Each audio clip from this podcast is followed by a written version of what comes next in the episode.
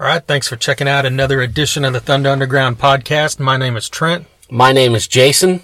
and check us out online at thethunderunderground.com and all our social medias. We'll get into that here in a bit, but we want to let you know right off the bat while we're here this week, we're bringing you an interview with two of the members of the band Murder FM. That's Norman Matthew, the singer, and he's also guitarist and the programmer. And then there is uh, Matt, who is also the guitarist. And both of them, both of us, both of them joined us for a, a nice, good, lengthy chat. Yes, um, this is uh, probably the longest talk we've had in I don't know the last few episodes, Yeah, uh, and it was really good. Uh, we covered a lot of stuff, and uh, again, it was kind of got into that thing of just dudes talking about music, which is you know what we like. So uh, it was uh, another fun one, and uh, I'm sure you guys will love it. yeah, yeah. We checked them out when they they came into Tulsa as part of the Revolver South for the Win tour, which was headlined by Seasons After, and it also includes Everybody Panic. Shout out to them because they're from Oklahoma as well. Damn straight. And Murder FM was on this leg of the tour, and I believe by the time you hear this, they'll be off it. But as we talk about in the in the chat with them, they're getting ready to head out on the road with Hed P and Alien Ant Farm. Yes. So you have plenty of opportunities to check these guys out. If you haven't heard of them, do yourself a favor and check them out. It's kind of a cool, you know, it's not it's not typical what you hear on the radio. You know, it's got a good, you know, it's got some electronic elements. It's got some some stuff has a Marilyn Manson vibe at times. Some stuff has a 80s arena rock vibe at times. Some yeah, like a, stuff a just big has a rock thing going on. yeah, and just a hard rock. It fits well on the radio, but it's also not, you know, stock. You know, which is good. Yeah, of course. Um, like you said, uh, it's not typical, so that's uh, definitely a plus. Yeah, you can check these guys out on Facebook at Murder FM Official. But before that, uh, there's also stuff going around in the uh, rock news circles uh, that we just cannot ignore, and that is the possibility of your favorite band in the world, Guns N' Roses, reuniting. Um, is this even something that's going to happen, or something that's worth talking about? What do you think? You know, being your favorite band. I don't know. I get anything's worth talking about, right? Yeah, yeah, well, yeah, definitely. And it's something we've all, as rock fans, whether it's your favorite band or not, if you're a hard rock fan, you've either like or hate Guns N' Roses since you were a kid. you Yeah. know? And so it's something people have always talked about through time. Well, see, and that's why that's why I said is it worth talking about because this shit comes up every couple of years, Right. and is it just another, uh, you know, swell in the rumor mill, or is something going on? Well, I, I would think it's the first time it's uh, legitimate that you could believe something's really going to happen Okay, because, you know, there's not two of the, you know, two of the three guitarists quit and all of a sudden Slash and Axl are back on speaking terms. yeah, You know, so it just kind of times out to make sense, right? it does, it does. It, it, it's like, hmm, that's convenient. Yeah, So I don't, I don't know, obviously don't know anything any more than any other person in the world does, but I think last week Eddie Trunk was talking about it and he mentioned a good point, which is normally in cases like this, it gets shot down by someone pretty quick. yes, When, when rumors start to swirl and it becomes a big news item like this did, someone's going to come out and, and deny it, you know, up until the point that it happens. exactly. But no one's denied it. So, it, it's been mum's the word on uh, all camps. yeah. Every every guy, Axl slash stuff, whatever, has been tight lipped. Yeah. And that was, I think, you know, like you said, that was Eddie Trunk's point. So something's going on. Something is maybe in the works here. And then the second rumor that came out was that, um, was it that it won't be one of the two, not two original, there's only one original, but not, it Yeah. won't be Steven Adler or Matt Sorum, and it won't be Izzy Stradlin or Gilby Clarke. Yeah, it's just going to be, that was the, the thing. It was just going to be Axl slash and Duff. Uh, what do you think about that? I don't know. I don't. It doesn't surprise me, but I also think it's going to alienate some people. You know, people that have sat around and hoped for it now. They're there's always going to be someone that's pissed off about something, right? No matter what happens. Oh yeah, no matter what, there's going to be people if they all fucking reunite. Oh, there's going to be people pissed off that they reunited. right. So what do you do? Yeah. See, as a fan, you know, if if you're listening to us, you can go back way back. I think it was episode Like three Four- or four or four, something. maybe, and we just sat around with one of our friends, Mike Thrasher, and talked about Guns N' Roses because besides me, it was his favorite band growing up, and you know, we talked about it, and I said in that one that I've throughout time since you know they kind of fell apart in the mid '90s. There's never been a point where I didn't think that this was eventually going to happen. Yeah, And, you know, I always figured, you know, in the last few years, thinking if it happened that that it would be one of the guitarists that is there now, which at this point is just Richard Fortus, filling the the Izzy role. Because we knew if you know anything about Izzy, you know he's likely not going to do it. no, I don't think. Yeah, I think you're right. And I just figured that Axl would try to push to keep one of his guys rather than bring back in Gilby, since Gilby wasn't, you know, an original guy and he was more just a, a touring guy and he played on Spaghetti Incident. So it wasn't really a a guy that needed to be there. Even though as a big fan, I would love to see him there. True. So, but the only thing that does shock me is not having Matt Sorum or Steven Adler. Yeah, that's weird, and I, that was like kind of my next thing I wanted to get into with you was uh, how do you handle that? And maybe that's why they're not just they're just not going to address it at all. Maybe that's why they don't want to make that choice. So they're just going to have you know the the whoever the current drummer is. You Right. know, maybe that's why. I don't know. Yeah, yeah, I mean that's a good point. I guess maybe they didn't want to go with Adler because of the reasons they kicked him out in the first place. Yeah. You know, and he's back and forth, even though he seems to be doing good now. And and then rather than bring in Sorum and then have people bitch that it's not the original lineup, even though Sorum was there on two massive albums, Definitely. then they can just say, well, let's just go with this guy. You know, Frank Ferrer is who it is, right? Frank Farrar. Farrar is that how you say I it? think so. I don't even know how to say it. I think so. So it's going to be interesting to see what happens. Um, I think that if they do just have a uh, Axl Duff slash thing, um, it's kind of like bringing the fans almost the climax, but then just like petering out. Because I think the fans really want the just the whole thing, you know. Yeah. So I, I don't know. I think that, uh, you know, like you said, there's going to be people pissed, but that would still be a, I think they could still do stadiums with that.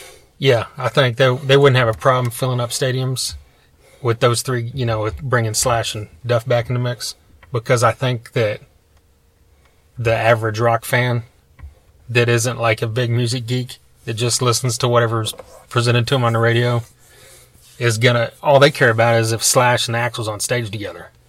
Yeah. You know, Duff. You know, Duff obviously as well because he's the name guy, but um, most people, if Slash is standing on that stage with Axl, that's all they care about. All is right with the world. Right.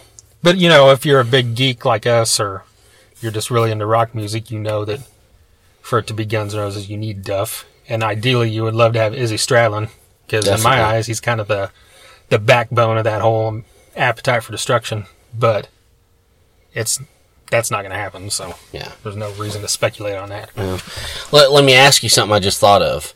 Um, I've seen, uh, they already have, they've already announced the headliners for Download in 2016.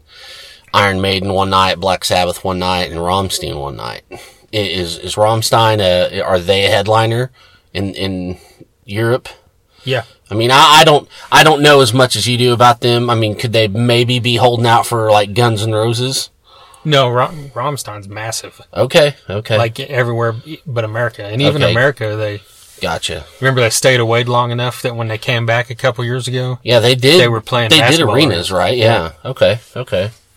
Yeah, so, but yeah, outside of America, especially in Europe, hmm they're headline anywhere they play for the most part. Yeah. So, Well, we'll see. We'll see. It's going to be interesting, and uh, we'll all just have to stay tuned to this issue going on. yeah, And uh, you know, thanks for letting us get a little rock talk out of the way. Uh, you know, we want to get back to this Murder FM uh, interview. Um, It was a it was a great chat. Uh, we talked about the Cure. We talked about uh, influences. Uh, we talked about Beau Hill, who produced uh, Warrant and who is uh, pretty pretty steeped in the Murder FM camp. So that was interesting. Um, which we have an episode with Joey Allen of Warrant uh, that you should go check out. Yes. Hit us up, SoundCloud, Thunder Dash Underground. It's got all our episodes listed on there. Joey Allen of Warrant, of course, is one of them several episodes ago. We've also got a lot of, you know, some metal guys recently, like Kirk Windstein from Crowbar and Down. Yes, We've and had- that that was a very successful episode. Thank you everybody that listened. Yes. And we had uh, Wino, who's, if you're not familiar with that name, he's a legend in the doom metal uh, genre. Oh, without so- a doubt. So if you're into stoner metal, doom metal, all that, you know him. But if you don't, just go check him out, you know, because this guy is, I don't know how to put it, fantastic, you know. Oh yeah, yeah, it, it was awesome.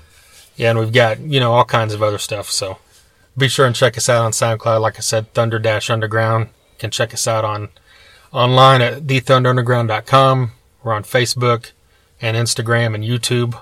All those are The Thunder Underground, all one word. And then Twitter is THNDRUNDR Ground. So I guess with all that being said, let's get right into this episode with Norman and Matt from Murder FM.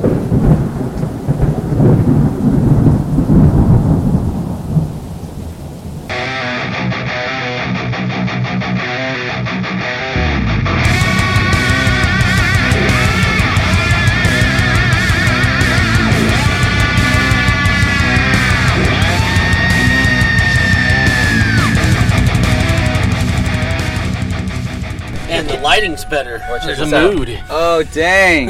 You want sexy? Extra sexy? There you go. Or You want to see? Want to see her face? Or damn, she's ugly. there you go. That's yeah. That's usually what he pulls. So keep it on that. all right. Right on. Oh shit! Wow. I'm just kidding. We're coming up to the end of your run with this tour. Like, how's it been going so far? You know what? Um, it's been awesome. It's uh, this Revolver magazine run with seasons after, and Everybody Panic has uh, been great. It's our third run behind our new record, Happily Never After, that just came out in August, and uh, it's definitely better than our previous run. Um, it's just, and not because it was bad. It's just you're building, you know, and you start to see uh, the fruits of your labors. We've been Yeah. at it for a few years, but to uh, have a major release behind it, Yeah. you know, that you're supporting, and it's obviously ex- exponentially different. And uh, we're getting ready to run on the road with Hed PE and Alien Ant Farm after this. So right now it's up and up and up and up and up, which I'm excited about. Okay. when like uh, you know, Revolver is behind this. What does that mean? Actually, what do they help you? What do they help you out with? You know what? That's that would be on Dawson's side more than anything from seasons after, Oh, but uh, definitely presenting.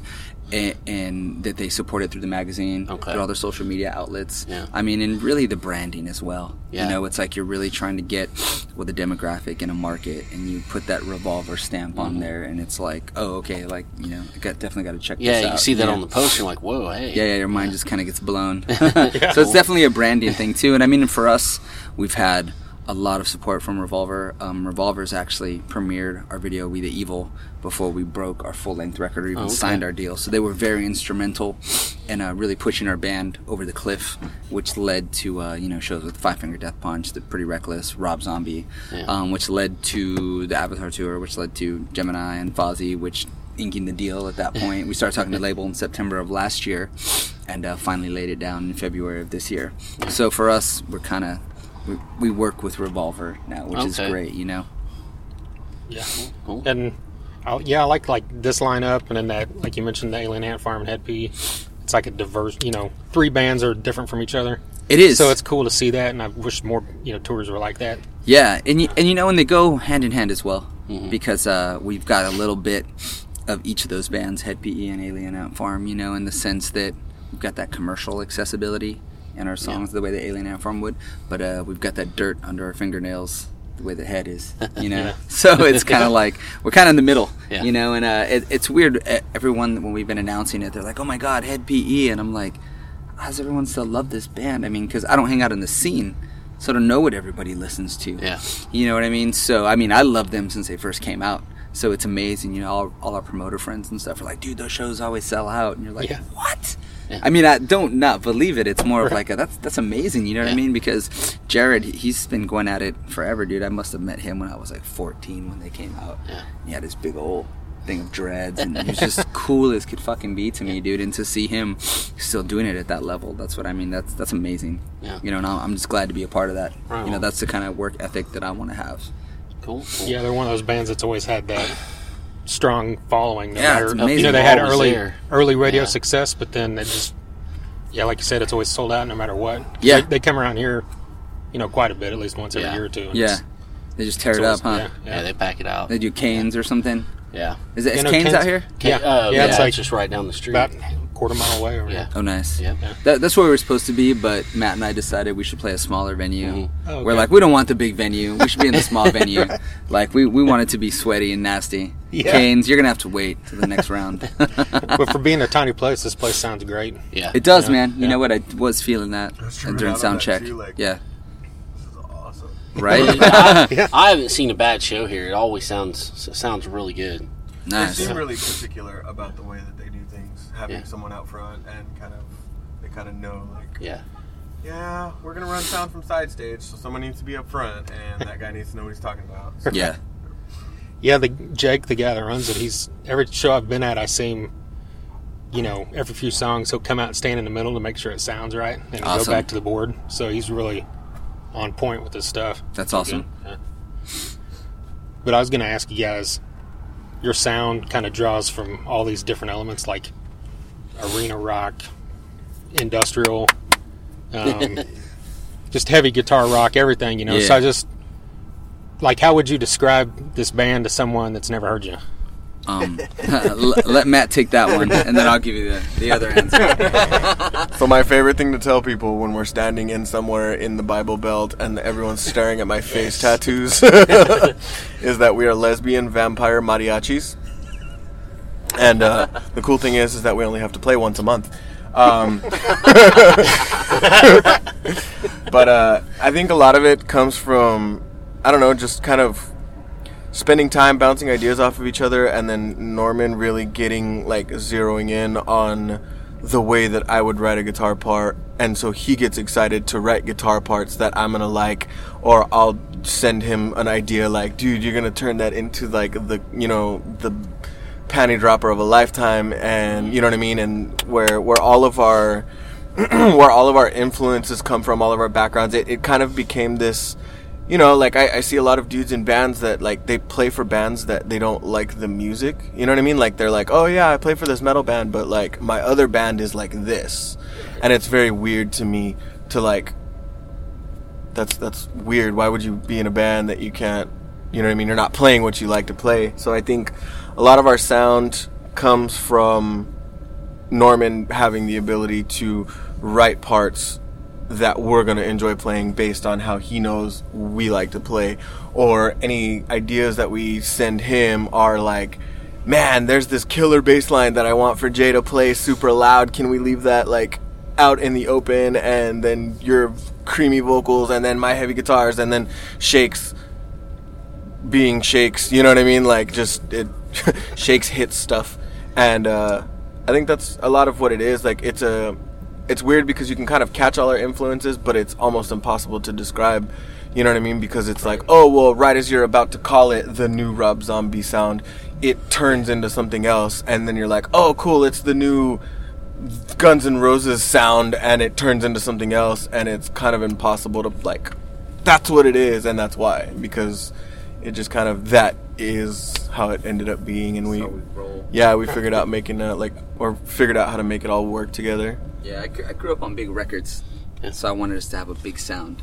Um, you know what I mean? Everyone's trying to fit in a scene and do a certain thing, and it was like, you know how we're gonna stick out by just doing what we, you know, at least for me, grew up on.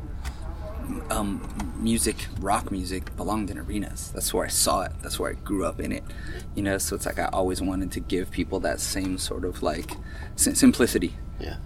killer drum, r- just Yeah. you know, cracking away, simple guitar riffs, simple hooks. Get to the fucking point. You know what I mean? For us, you know, and that's not to say that anything that is complex is bad. Just for us, that's what I liked. You know, because that's to me, that's real of who we are. Like get to the point. You know, there's not really like a lot of layers to this onion. You know what I mean? I'd like to feel smart that way and very artistic, but it's like, dude, even I don't want to listen after three and a half minutes, so I shouldn't expect anyone else to want to as well. You know? Yeah, yeah, I, yeah. I'm, I'm the same way. I like when stuff is short and to the point.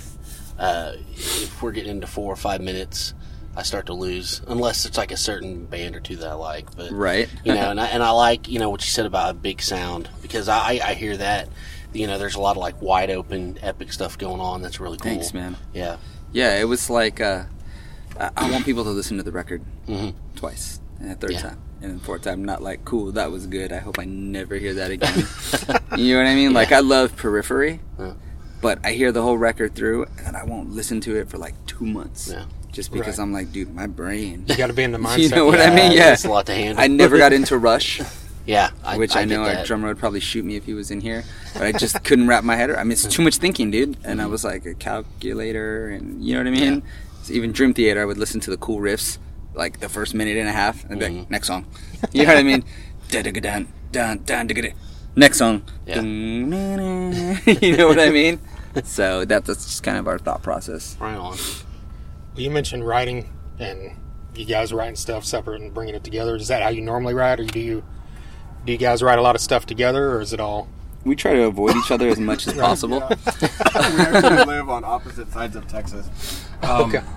no, we really do. no, he's like, we're not even joking. Yeah, no, no, no, we really do. Um, it, it's kind of a filter process, um, simply because we don't want to be that band that is there with everybody in a room for two years trying to put out an album. And man, I really want like no one gets their feelings hurt that way. It's like cool. I'm gonna just send all of my ideas to Norman, and if I hear it come out on the album, rock and roll. If not, rock and roll, I probably didn't want to play it anyway. So it kind of uh, basically what we do is we take all of our ideas and we dump it into this big machine, and then we feed it hot dogs and Cheetos and tour food, and push a button and you get a hit record. Yeah. Uh, that's, that's how it works. Nice formula. It is hot dogs, Cheetos, and tour It- food. It keeps yeah. a lot of things fresh, man. You know, doing it that way. Um, yeah, I'm not a jammer, Mhm. so I couldn't sit and jam on this long ended riff Yeah. forever and be like, where do we go next? And when you do that, to me, it doesn't feel like you're doing a black and white sketch and the band is putting in the color. It feels like a bunch of kindergartners, mm-hmm. like cutting out squares and stars and circles and being like, pasting it in glue stick. Here's our song, and you're like, everyone got their say, and that's Yeah. obviously clear. You know what I mean? Like the in the song. Yeah. For me. Yeah. You know what I mean? Other people work well that way. Like I don't. I need to complete a sentence and then have someone correct it, and then you know go back and forth that way. That's just the way that I work. You know what I mean? So I'd be terrible like in a in a business or in a debate. Unless I could finish my sentence, I would just give up. Be like, whatever you guys want. I don't care. So uh, we write the same way, but it does. I think it keeps it fresh, you know. And we've had that luxury now that we've got this deal in place and we've got a second record that's got to come out. You know that the process may have to uh, speed itself up quite a bit, and it might be different. But at least up until now, this is the way it's been, and I love it Cool. because I think we've had time to uh, let the songs mature Yeah. and really like filter out stuff. Because when you first write it, I mean, you're like, dude, this is the best song I've ever written. You know, and then you go back and revisit it later in six months, and you're like, it's just terrible. you know what I mean? I'm so glad we didn't put that out, and that happens a lot because these dudes are always like, dude, we should bring back this song, and I'm like, I wrote it, and I don't even want to bring it Yeah. back, man. Like, and it's not, yeah, it's weird. It's not like a pride thing of like, I don't like that song. It's just like, dude, there's so much better, and I'm always mm. trying to think big picture for Yeah. the band. You know what I mean? Like not just oh that was a great riff or that was a great lyric. It's like man, is that going to serve the purpose Yeah. of what we're trying to accomplish? Though you know. Yeah. So yeah, when we write, it's great to do it apart. Yeah, cool, cool. Well, uh, you know, for a song like uh, "Burn," for instance, uh, we thought, you know, that has like a, a real like Depeche Mode kind of, you know, thing going on, but like with a harder edge. Yeah. And uh, I know, just we just want to talk about that a little bit because that stuck out to us. Oh, did it really? Yeah. well, that's uh what we did. That song's actually a cover by The Cure. Really? Yeah, wow. yeah, and it was from the Crow soundtrack. And here's what's weirder: I love The Cure, but there was always that missing punch. for me from the band that was like, oh I man, I would love to hear this done heavier. So I, see. took Okay. the tune and I was like, man, let's do it the way we would have done it if we wrote it. Because to me, that's the way I think cover should be. Yeah. like Right. cover it Yeah. as if your band had written it. You know what I mean? So we really put like our stamp into it because it was that was the thing, man. I loved the Cure, and I was like, dude, there's no nuts though, you know. So it was like I got to throw it in there, and that's funny. That one always sticks out, and I wanted to pick a Cure song that was like, unless you were diehard or like into the movie The Crow, you weren't Yeah. really gonna know. And we get that a lot. They're like, see, "Oh, you your got song, me. yeah, Got me. that's awesome." well, it, and and that's the thing is, uh, you know, I admittedly I'm not a big Cure fan at all, and you got me. But now I want to Well, go. most metal listen do- to- yeah. You know, now I want to go hear that song. right? Oh, that's cool, So, man. Go check you it know. out, and you'll compare them. Yeah, I was like, well, I got to hear that now. So Nice. I even had the Crow soundtrack, and I don't remember that. Yeah, I just had it- for the Nine Inch Nails song and the Pantera you know what? And that's why it's it's actually in the original track listing. It's tucked in between those two. Okay. It's uh Nine Inch Nails. Doom doom doom doom doom doom Dead doom. Souls. Then it goes into Burn, and then some other song, and then the Pantera one's track five. Nice. Dude, I used to listen to that on cassette religiously. Yeah, so it's like yeah, when you're in between those two, and I love Nails and Pantera at that time. So yeah, Yeah. you were gonna get lost. so for sure. you get lost on your way to Pantera. Well, Yeah. yeah, you know, when you're, I don't know, what were we? That we were like, uh, I don't know, 18, 19, so we were all just about, you know. yeah, yeah. So you're we probably like, you know, this is Cure, whack. Skip, you know, Yep. yeah. Helmet, Oh, what was was like oh, in yeah, the middle was, too. that yeah, was awesome too. Yeah. Yeah, dude. Yeah, and then any of the other songs on there, you were like, um, what was the one that can't rain all the time? Like all the Oh, B side songs, that, yeah. everyone skipped. 'Cause I know I did. I just listened to side A, man. but that was one of those moments of like, this band is so great. Like Yeah. if they just had a punch, man, I know people would love them. That's awesome. You know, because it was something they were so dark, Yeah. and no one ever got that because the presentation of it was so light. Mhm. You know what I mean? But it's like, Yeah. dude, this band is dark, bro. Oh, like yeah, this fool totally- needs a hug. you know what I mean? Like it was, and not even like I want to kill myself way. Just like, dang. Yeah. Yeah. You know, so I always felt that if you know that would just be kind of cool. That's awesome. You know, and they brought the dark imagery and stuff that we like Yeah. to the forefront Yeah. as well. You know, that a lot of people don't think of. You know what I mean? Like where Manson got it from, like where Nails got it from. That that high contrast, that black hair, pale skin. It was like, Ah, dude, that yeah. was from that band. Yeah. And Yeah. no one gets it. You know. yeah, definitely. So Something I've always wondered um, from bands that have, you know, electronic or industrial elements, like you guys have the, not really industrial, but the electronic elements Yeah. in some of the songs. Like, is that something that when you're, do you hear that in your head, like while you're writing a song, or is it something you go back to a completed song and then add what you think would work? both. Okay. Yeah, yeah. Um, sometimes I mean the way that I'll write sometimes is in chunks. anyway so I'll come up with an idea, and I'll lay the riff, and then I'll you know throw some drums over it, and I kind of to get the feel of that's how it's gonna be. Cause I have my own studio, so I'm able to do it. And uh, usually, I almost always go to finding some sort of electronic noise, nuance, something, just because I don't want to be a stock rock Yeah. band of drum, guitar, and vocal. Yeah. So I'm always gonna try and find something Yeah. to throw in there, even if it's like a synth, you know, following the guitar, just to bring the guitar riff out, you know, Mm. um, whatever it may be. So I mean, it's always I've got my setup and my template of like the way that I want to roll, you know, just to give us that little bit of difference. You know, I don't know if it's a good thing or a bad thing. I don't know if it's a win or loss for us, but uh, at least we're different. That's right. That's right. That's right.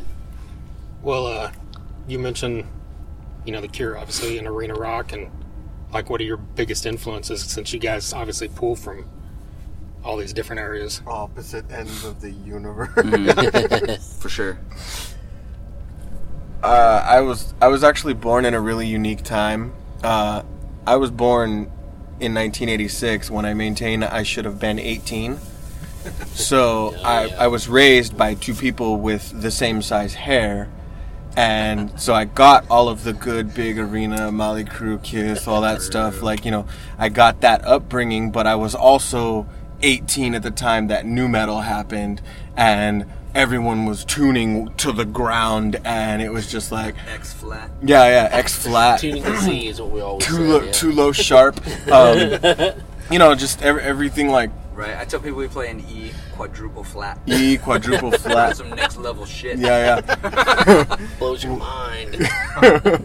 what uh, what scale is that in? Logian. Yeah. Um, so we uh, so I guess for me, I I can kind of hang when it comes to like you know when everyone has the old school hair vibe going on and the music's going and it's like, cool man, yeah, I, I can get down. Not not many dudes my age know who Saxon was. You know what I mean? Tygers of Pan Tang. Like no no one knows. You know what I mean? Like there you go. Like nobody, you know, nobody expects me to. I go head to head with fools all the time. I win all sorts of money, Yeah. like all sorts of money in bars. Going, yeah, okay, cool, yeah. How many years did Mike Vescera sing for uh, Loudness? What? You know what I mean? It fools trip. You know what I mean? But at the same turn of events, I'm the first to throw on Periphery because I was brought into that whole. You know what I mean? So. I guess being a little more guitar shreddy oriented, I I'm I guess the heavier of the of the digs, I can kind of I don't know. I like the techie stuff and the proggy stuff, but I like it all, and I think that's why me and me and everybody click. Like it just I don't know. I have I have a, a like for everything. I guess my biggest influences to answer your question uh, would probably be you know where anyone anyone my age started would be the Metallicas, the Panteras, the Slayers, but of that time. Even though my dad made sure that it was proper, that you know, yes, this is Metallica, and that you know, blah blah blah, but check out Kill 'Em All first, and then get that. The same way that you make a new girlfriend watch Star Wars, like the right way. You know what I mean? My dad was like, "No, check it out. Listen to this album first. And then, I, dude, I got Show No Mercy for Christmas one year. My mom was pissed. awesome. She was pissed. She was like, "I don't remember putting that in there." And my dad, of course, Santa Claus brought it. Like, what do you mean? yeah, Santa Claus brought Show No Mercy. Good call. You know what I mean? But so I mean, I got I got a really good background, a foundation of you know Metallica, Slayer, Pantera, but then Slipknot happened, and it was like these dudes are doing what I want to be doing, like louder and faster, and and it kind of just snowballed that way to where now no no music makes sense the second you put it on, and it's just like yeah, I like that because I can tune it out. Like these guys get all like irritated with it, and I'm just like, it's awesome background noise because it's like listening to numbers, and it's awesome because I can ignore it, and that's what I like. You know what I mean? So Yeah, I can understand that. that's where I'm But at. He and I are the closest in age, so we were the same way. Like I grew up on the '80s stuff, but um, I obviously liked the uh, more romantical side of things. Yeah. nice. I loved power ballads, yeah. and uh, so that just kind of uh, seeped into my brain. It's like power ballads, guitar riffs. I wanted to be Slash and Axl in one, Yeah. so that's why I decided to play guitar and sing. Okay. There you You know what I mean? um, I was I loved Metallica, but I caught them at the Black album and then went in reverse. Yeah. You know what I mean? So it was Yeah. like to me, it was rediscovering what had already been discovered. So, Yeah. Okay. um, and then I I don't know, man. I I think I kind of dropped off around being influenced by things around Nine Inch Nails and Depeche Mode, because I think at that point I'd read an article with Nuno Bettencourt of Extreme Yeah. my favorite guitar player. And he had said something, yeah, I can solo like crazy, I know that, but I gotta write songs. Yeah. And at that point, I was learning like Passion and Warfare from Steve Vai, like inside and out. And I was like, yeah, no joke, man. Yeah. Like, I gotta write tunes. And then I'd read another article about Eddie Van Halen, how his guitar teacher told his dad, I can't teach him anymore. I mean, I can, but if I do, he's gonna become the book and he's not gonna become who he's supposed to be. So I stopped letting myself, I guess, get influenced by things and just start trying to write Yeah. what I wanted to hear that I wasn't hearing from bands. And man, it took a long time. Like my first bands were terrible, and like the first songs that I wrote were terrible. You know, and like even my first band that like signed to a Capitol was like trying to be the Cure with nuts. You know what I mean? And we must have been doing something right because we made our way up to Capitol. Yeah. But still, it was like it took a really long time to find that identity. You know mm-hmm. what I mean? And I purposely was always against the grain. Yeah. It was like if something was cool, I didn't want to do it Yeah. just because it was Oh, cool. definitely, If like yeah. there was this band that was cool, I didn't want to be involved with it. If the emo thing was breaking out, I went the opposite way. If metalcore was a thing, then I was gonna make my songs simpler and my breakdowns different and sing even more just to make everybody mad. You know what I mean? Because I didn't want to fit in because I wanted to be like, and I still do. Like I'd rather be a terrible version of myself than like a good version of somebody else. You know, and I'd rather suck at being me. Yeah. That's weird, but that's understandable. that's terrible business acumen. But um, at the same time, It if makes it the works, music more real, right? yeah, you know, and it could end up being its own thing that was like broke like the way Nirvana did. You know, I don't think we'd break like Nirvana, but man, that would be great because at least we were doing our own thing. Yeah, yeah. You know what I mean? So it's not hard to continue that because you're like, I wasn't trying to follow something all the time. Yeah. I was always just writing what came out of me. So writing more records for the next 20 years is not an issue because I'm not trying to chase whatever True. is hot, you know? Yeah. Well, speaking of arena rock, both of us are admittedly massive fans of Warrant. Hell Still to yeah. this day. So whenever we Huge, saw the name Beau Hill, you know, it kind of piqued our interest. And like, how did that? How did that all come about? Beau um is my like life mentor at this point, which is really awesome. Wow. He, Uncle Beau. Um, I mean, dude, we he's me about stocks. He's me about production. He's me about everything. And um, we, I was in an industrial band called Never Enough, and we were on Koch when Koch was turned into E1 Entertainment. So we got lost in the shuffle. Our record just kind of sat in oblivion until it disappeared. But I'd worked with him on that record, and he had called me one day and uh, there, there was two moments that made Beau and I really click. The first time he called me, he was like, "Hey man, um, your drums, this track, you got to resend it to me, and it's like distorting and real noisy, and I'm just gonna have to get a clean track." And I was like, "No man, that's that's how it is. Like that's that's the sound, isn't it cool?" And he's like, "Really? Okay, I guess I'll make it work." And he made it work, and then he fell in love with it because he came from that pop formula, but he felt like he was missing his edge and I had an edge, but wasn't too much that was like in the stratosphere, completely different kind of edge that I didn't know how to think in some sort of structure. You know what I mean? Like, oh, let's just be the most ridiculous shit ever. It was like I still had reins on myself, so I was able to write that way. And then the second one was um, he was listening to one of the ballads, Hush, on that record. He was like, "Who wrote all these songs?" And I was like, "I did," other than maybe like two of them. And he's like, "Man, I need you to help me write for some of these younger bands that I'm producing that they don't get it. They're trying to do the scene thing, they're trying to do the core thing, and they're not understanding there's no longevity in it. Um, because they watch all their bands and all their heroes in that scene, and they all change. Motionless In White, Asking Alexandria, Bring Me the Horizon, they all like become big rock sounding bands Right. simple riffs, big hooks to the point. You know what I mean? They grow up and they grow and they evolve. So I was like, yeah, absolutely. And so we started writing. I'd read a lot of songs for the bands he was working with, and uh, I ended up having the second Never Enough record, which is going to be the first Murder FM record. He really encouraged me to release it. He's like, "We'll put together the band, dude. Like, just release the record. I think there's something hot there. Use the little bit of buzz you have within the industry to, to build on." And we just stuck together, man. We became a team. I'd bounce awesome. off my songs off him, go back and forth to Austin, uh, where his studio is. He'd come up to Dallas. I mean, we're just through email, traveling back and forth, hanging out, um, and just came up with the Murder FM sound. So really, like, Beau is a huge part of it. A very, very, very big part of it that I don't think we'll ever not be a part of, which is cool. You know what I mean? That's awesome. That, that's a good person to have Yeah. in Right. your corner. definitely. You know, it really is. So you think even in like future records of Murder FM, he's going to be involved? Oh yeah, I mean, Okay. dude, it's he. It, it- I'm gonna have to fight to get him off of us, which is a good thing because I don't want to. You know what I mean? It's like it, it's worked well to this Yeah. point. Like, keep it going. And the thing is, it's very hard. Even I mean, he and I sat down with it. He's like, I'd love for you to have another producer if it meant your band was gonna evolve, but like, who would we get?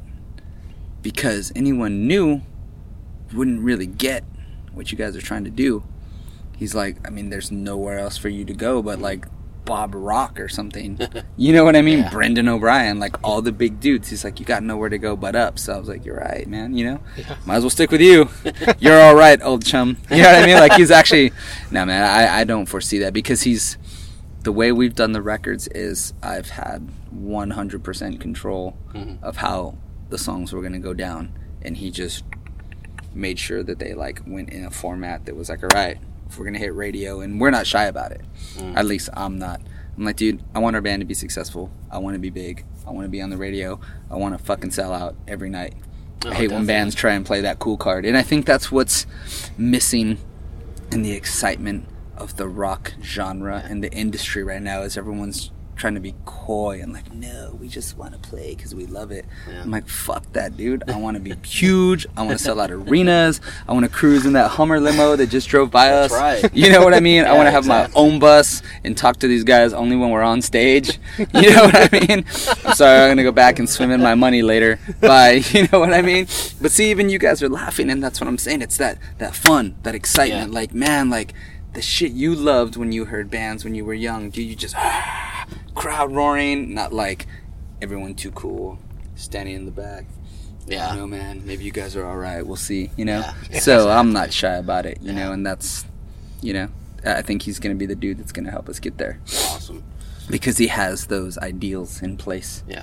That even without talking to him, just like with the band, I don't have to be in a room with them to know like Oh. that's not gonna work anyways. You know. Oh, I just got a great idea. Give me.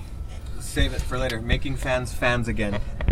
Right. Yeah. Are we are we there? Yeah. Cool. Yeah. Rock and roll. Definitely. Proceed. well, and you know, it, it's a good point because it does seem like the the more the years click by, the the less bands there are that give you that that feeling that you were just talking about. You Yeah, know? that's why there's no big And bands. I know, I know. Like, I, I don't want to go see a band and be pissed off about life. Yeah. You know what I mean? And it does just because it's heavy doesn't mean that it has to be like pissed off. yeah, But I'm just saying, I'm like, dude, why do you think like I don't know, man? I love boobs. I wish I would see less hoodies. It shows, unless there was nothing under the hoodie but boobs. You know what I mean? And I'm just saying, like, I guess that fun element. Yeah. You know what I mean? Um, I think it's just gotten way too serious, way too serious, bro. You know, and it, it doesn't need to be because you watch everything else. Country's still huge, hip hop's still huge, pop is huge. Like everyone complains about the industry, and it always just seems to be the rock cats Yeah, that are losing on it. But I'm like, what are you really doing about it? And why aren't you exciting people about what's going on? It should be exciting that you're coming to town. It should be like, oh my god! Like we went over to the UK, our bus would roll up, and there was kids like lined up at like eight in the morning. And I'm Really? like, don't they have school? Yeah. But they're here. that's right. You know what I mean? It doesn't happen that way anymore, dude. You got to practically go and drive to each city, bring people to the show. You know what I mean? Mm-hmm. Yeah. And it's because it doesn't feel like an exciting event. Yeah. You know what I mean? Yeah, but oh, yeah. but someone country will come into town like, Oh, God, man. who just came to Dallas? Garth Brooks sold out like five nights in a row. Mhm. What the fuck, dude? Yeah. People were lo- two shows a night. Yeah. People were losing their minds. Garth Brooks was here. Yeah. But all the songs are real. Some serious ones, there's some sad ones, there's some fun ones, there's you know what I mean? Yeah. But it was like I, I just feel like that element is so gone and I wanna bring that back like desperately. I don't care about critical acclaim. I don't care if everyone says I'm the worst guitar player singer ever in the world. Could give two shits. You know what I mean? Like Oh, I just want our band I wanna bring that excitement back. Yeah. And that's where I'm coming from. Well, you know, I I can't even remember who it was or where I heard it, but it was recently. Somebody said, uh, you know, it was a oh, can't remember. It was an, a front man, you know, of an older band said that you know back in the day there was always this element of danger at Yeah. the shows, like something could happen, and now that's gone. It's just so safe. That's funny that you Well, people say did that. it the wrong way too, though. You know what I mean? Yeah. And I'm gonna cut you off. Like, um, but, but but my is what I have seen is like people get wrapped up in the drug and drinking thing, and they uh, they wrap that up as being the dangerous element. And that wasn't a dangerous element, dude. You know what I mean? Like when I was watching Mötley Crüe at nine years old, I didn't think about that. There was just that feeling in the air. You know what I mean? Like I'm stoked, and I don't know why. Yeah. You know what I mean? Like the lights would go down and I would get chills. Like I didn't think like, oh my god, Nikki Sixx is gonna do heroin on the side of the stage. It's so fucking awesome. Yeah. And there's gonna be some naked chick. It was just like there was just so many like Mm-hmm. things packed into that that like the frequencies alone of the band when they hit the stage, you were just like, Yeah, you, you You were know? af- you were afraid, but at the same time you were compelled. yeah. You know, that's what I always. That's how I always thought, You know I mean? And, be- and because I got into music young, that's why I feel like I didn't know those things. Mm-hmm. So I don't equate them to being a part of the formula. Yeah. Like band members being a bunch of fuck ups. it does not equal the excitement of the band. I That's think it's the energy within the band because I knew none of that at five years old. Mhm. You know what I mean? Nothing about drugs, money, Yeah. and I was just like, Kiss lit it up. Yeah. that was it. that was yeah, that primal. Yeah. Yeah, Um, it's funny that that ended up being your conclusion, the the danger element. We, when we first started out, we had like a running joke because sound guys would call the next city and warn their sound crew about us. We would get there and they would go, "Oh, cool. Hey, you know, same way introduce. Oh, what's up? I'm Norman. Hey, I'm Matt. Whatever. Blah blah blah." And they would like almost take a step back, like, "Oh no, you're, they're fucking here. We heard you were coming, and you're here now." And we, uh, and it was all just because like we've had fun. Like it's it, you know, and shit happens to get destroyed. You know what I mean? And it's just, and you know, we've we've kind of had to like learn like okay maybe i shouldn't put my foot through this or kick this off stage or you know blah blah blah. But it was all always accidental. Like it was all always genuine. Like dude i was rocking watching you rocking and that's how this got broken. That's my final answer. You know what i mean? Like i was watching you tear it up so i was tearing it up harder and then you started tearing it up harder and we knocked this thing over and it's broken now and they're trying to bill us so what do we do Right. you know what i mean and That- so that's that danger, yeah. That I'm saying, man. Like we didn't like. I don't drink or smoke or do any drugs. Like every decision I make is absolutely conscious when we're playing. But our heads are wrapped around whatever it takes Yeah. to get the show popping. You know what I mean? And I don't That's know right. how many shows we've been like um, banned from. You know what I mean? Like I've literally twice in a row in the same city, like for using foul language, and I'm like, I wasn't even singing the song. Like the Wow. fans knew it and they sung it, but it was one was inciting a riot, another one was uh, uh yeah using foul language at a tattoo convention, an outdoor rock show tattoo convention. You know who you are, and somehow I was the bad one. And they were like, "There's kids here," and I'm like, "There's half naked women getting tattooed on their nipples." That's right. And you you can't even hear a damn word I'm saying. But I guess I think it was just that that connection that we had Mhm. that would make someone feel like, man, this could erupt if they really, really wanted it to. You know what I mean? And that's part of like our power. Like, there's sometimes like I was on stage a couple nights ago, and it's man, I was not having it, and there was an obvious difference in the way that it felt. You know what I mean? Whenever one of us isn't present, you can feel it. You know what I mean? It's like, so I think we just have that that thing. I know we do. You'll you'll see it tonight, and without even trying. You know what I mean? Nice, nice. I was wondering if you could just talk about the Sound Foundation, what it is you guys do. Nice. I'm glad you know about that. um, that's a music school artist development studio that I own in Dallas, down in Deep Ellum, and uh, I started that because it was like I wanted so badly for something to be like that a- around when I was that age. You know, when I was coming up in bands, when just you know a cool guitar teacher that was in a band, not some dude that you know did it 40 years ago, and that's cool too. But I mean, you want those those what feel like relevant real-time answers for your questions that you have you know? Um, how do i hook this pedal up? How do i get this kind of tone? Like the things that i take for granted now you know what i mean? I Yeah, remember them being so so huge back then. What would be better? Where should i put my pedal? What kind of gear should i use? Where should i stand? What should we do? How should we do this? What should we wear? You know? Um, so much more than just a guitar lesson. It's like you know what i mean? There, there's you're developing an artist you know how do i write a song? How do i go from the chorus into the bridge you know? And uh, it keeps me inspired. And uh, i've got a great team of instructors as well. I've got cj from drowning pool works down with me as well. Um, and we're, we've got maybe like 13 bands at this point that are out gigging. We've got one that's playing tomorrow night one that played last weekend. I mean they're out gigging. They've released material. And um, i mean simple market entry stuff and singles you know and digital retailers.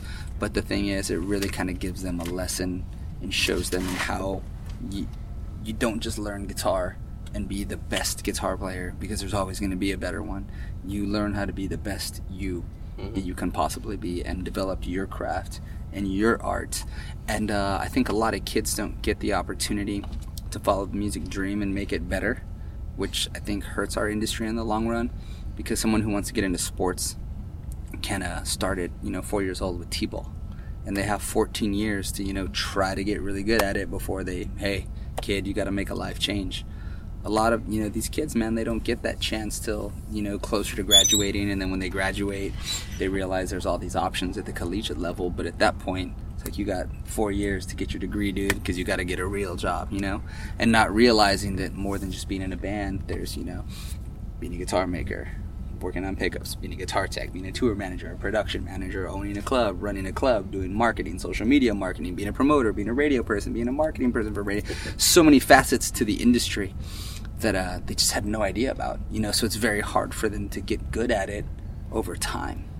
You know, so I think if we get started a generation and a half at least before, you know what I mean? Maybe this will help pump uh, fresh new blood into our industry at a younger age that's also much more experienced and might bring that life and that love back, you know, and teach Yeah. them all the right stuff too. Teach them about the big bands and the fun things and the, you know what I mean? And let them do whatever they want with it, but give them the, the most amount of knowledge. Like for me, it's always so hard to leave because I'm so close with all of them.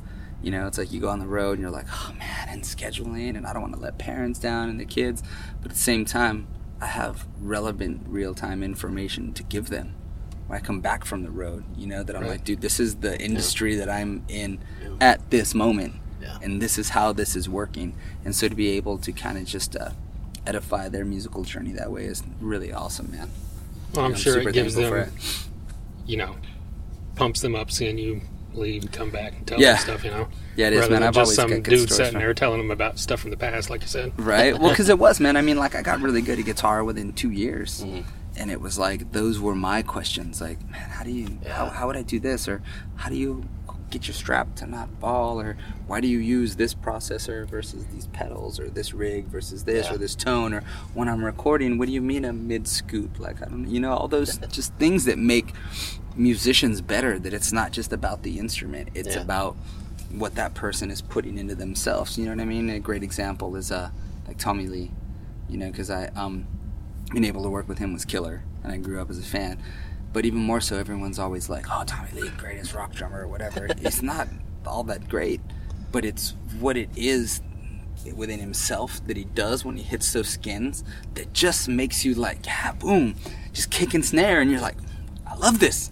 And I don't even know why. Like, listen to the tunes. There's never really int- anything intricate going on. But you see them live, and you're just like mesmerized. That's what you remember. Yeah. You know what I mean? Yeah. You know, and his drum solos and his big old lanky arms. And it was like, it was him being him, and he put the most of himself. Yeah. A lot of people don't get that chance because they're trying to, again, chase their influences. I want to be just like this, and I want to be just like this. And there's no one there to zone in and be like, dude, you can like those bands, but maybe this is the best you. Mm. You know, like, yeah, man, you'd love, um, I don't know, cattle decapitation for whatever reason, but maybe you're a great R&B singer and writer. Yeah. And dude, you can love, and, and it's hard at that age. You want to be, you want someone to uh to to justify, uh, not justify, um, I guess to just put a legitimate stamp on you, so to speak, and you want to belong to something so badly. Validate. There you go. But uh, you know, there's no one there to tell you like, dude, you can like this, but you're good at this. Mhm. You're gonna be successful at writing pop songs or country songs, and you can like the shit you like, but you're really good at this. You know, you're like, oh, I like cattle decapitation, so I have to only play that forever. you know what I mean? Yeah. And it's and it's just because you want to be validated and you want to be part of something. Yeah. You know? Well, um, it's like you said with you know, athletes. You know, these kids can go to a like a baseball camp or something. So I mean, I don't know. That's just a great idea that you got with that. That's uh, Thanks, it- man. it's it's like how did somebody not come up with that sooner? Right? You know, It's like it I mean, seems like there's- there always has been on that smaller scale, like those fantasy camps and stuff. There's been Uh, that, that and there's takes been way like too a much yeah, and money. there's little school of rocks that Yeah. pop up well, everywhere. that's for that's for like you know old dudes that want to. Well, like, that's you true. know, Yeah. eh. Well, that's what I'm saying. That's the thing. Like, there's there's very few that are, um, if any, that are really artist driven yeah, full time by somebody that's you know in bands, like doing it, dude. Yeah. You know, like if you're at that level, you're either doing one or the other. Mhm. You know what I mean? Like you've decided to do this, or Yeah. you've decided to do this. Yeah. And I'm trying to ride the wave by doing both. Yeah. So I think that gives it that little, that just that difference. You know what I mean? That different element. And then I have friends in bands, so Mm-hmm. whenever they come through town, I'm like, hey, stop by the school. You know, I've had Machine Head. Gemini Syndrome, Butcher Babies, Nuno Bettencourt, Yeah. um, Alice Cooper, and that's cool because I just walk in and kids are like, you know, I won't even announce it. And they're like, is that so and so? And I'm like, Yeah. oh yeah, go talk to him. what? Yeah, yeah, yeah. And then they'll sit there and they'll talk and they'll, you know, trade licks or ideas or That's whatever. crazy. And they're just like, what? What do you mean, like, CJ's subbing for you while you're on tour? What? you know what I mean? And it's just trippy to them, you know? Yeah. And, and I love that feeling. yeah. I love being able to do that.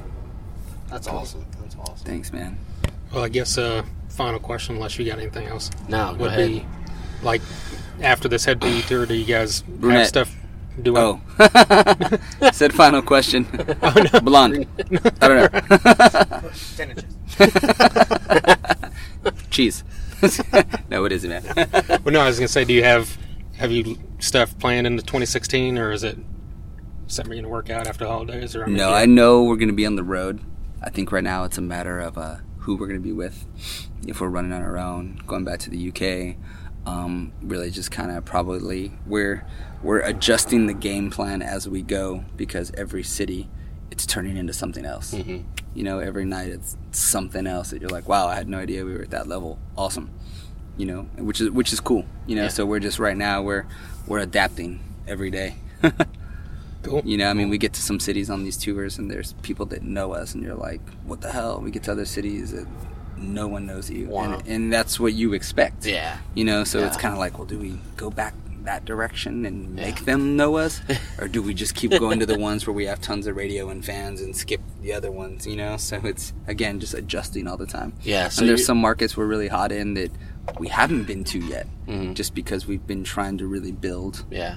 you know the new markets and with the new record Yeah. just getting those new fans going So you're, you're making notes of like every stop. oh yeah Cool. that's that's what this guy is There you go. i'm the nerd with the spreadsheets nice. Nice. Well, cool. Cool. awesome man thank we you guys very much Yeah, We yeah, thanks. it. This is And let me know thank you man There you go, Norman Matthew and Matt from Murder FM. Would like to thank those guys again for not only taking the time to do it, but for taking the time to really do it. You know, because I sat down and and just had a full on talk with us. Where a lot of these guys, when we catch them at a show, when they're rolling through town, you know, you don't get a lot of time with them because they're in a time crunch due to stuff they've got going on. You know. Oh, exactly. I mean, and you know, we're not complaining. Oh, no. Any any time we can get with these guys is great. Uh, but it was just really cool uh, to get like a full 40, 45 minutes with these guys and really get into some some great conversations. So again, thanks to those guys. It was awesome.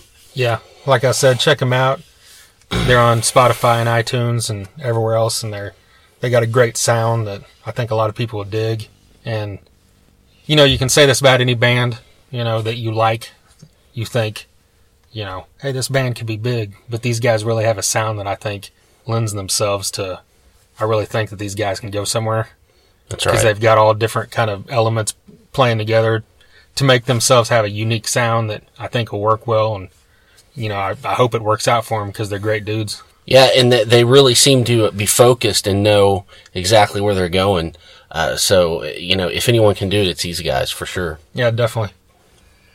And like we mentioned earlier, go back and check out some older episodes we had, you know, with Warrant and guys from Warrant, guys from Crowbar, The Sword, Spirit Caravan, Soil. Soil, uh, King Shifter, all kinds of regional acts, you know, around this area of the country, like Driver and Rocket Science, Severmind. Severmind, and Dead Metal Society. We had uh, we had Mike Ariza from Frank Hannon's band on. That was awesome. Yes. Yes. So definitely go back and soundcloud.com backslash thunder dash underground. And if you're a if you're a band or if you're part of a band that's an independent band, you want us to play some music, shoot us an email at thethunderunderground at gmail.com. We'd be happy to play your song on our podcast. Yeah, yeah. Um, you know, we like doing that. It's fun, and we like listening to all you guys. So, if you kick ass, send us some of your shit. Definitely. Well, with all that being said, we mentioned earlier that we caught these guys when they rolled through town with, on the Seasons After tour. And Yes. speaking of Seasons After, we also recorded a podcast with with the singer of Seasons After, Tony, as well as a couple other guys were there, and they chimed in a couple times. So There you go. Yeah, we'll have that uh, in the next uh, week or two or three. yes, and we've also got one coming up with Richie Cavalera from Incite. Yes, that's going to be a good one, dude. Yeah, looking forward to that. And we've got a couple other lined up that we'll let you know coming up soon. That's So- right. Till then, once again, check us out at thethunderunderground.com. Thanks to Shauna from Pavement for helping set up this interview with uh, Norman and Matt from Murder FM. And of course, once again, thanks to Norman and Matt from Murder FM. So until next time, See you later.